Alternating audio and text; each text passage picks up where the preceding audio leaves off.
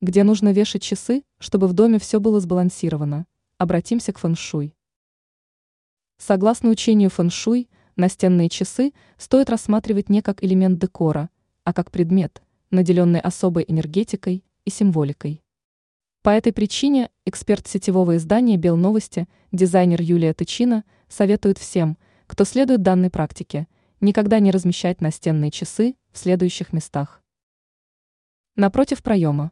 Настенные часы не следует размещать непосредственно напротив окна, входной двери, в дом или комнату, так как в этих местах энергия времени может искажаться, создавая неблагоприятное воздействие на всех обитателей дома. Вместо этого постарайтесь подыскать местечко для часов над дверью, и время не будет утекать как сквозь пальцы. В спальне. Почитатели фэншуй рекомендуют отказаться от использования любых часов, в том числе и будильника – в той комнате, где стоит ваша кровать. В детской комнате. Запретной для размещения часов зоной оказалась и детская комната. Правда, отказаться стоит только от ходиков на стене, тогда как ставить часы на столе не возбраняется. В углу.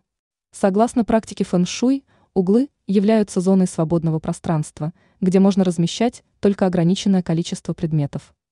Настенные часы в этот список не входят. Ранее мы писали о том, как правильно оформить спальню по принципам фэн-шуй.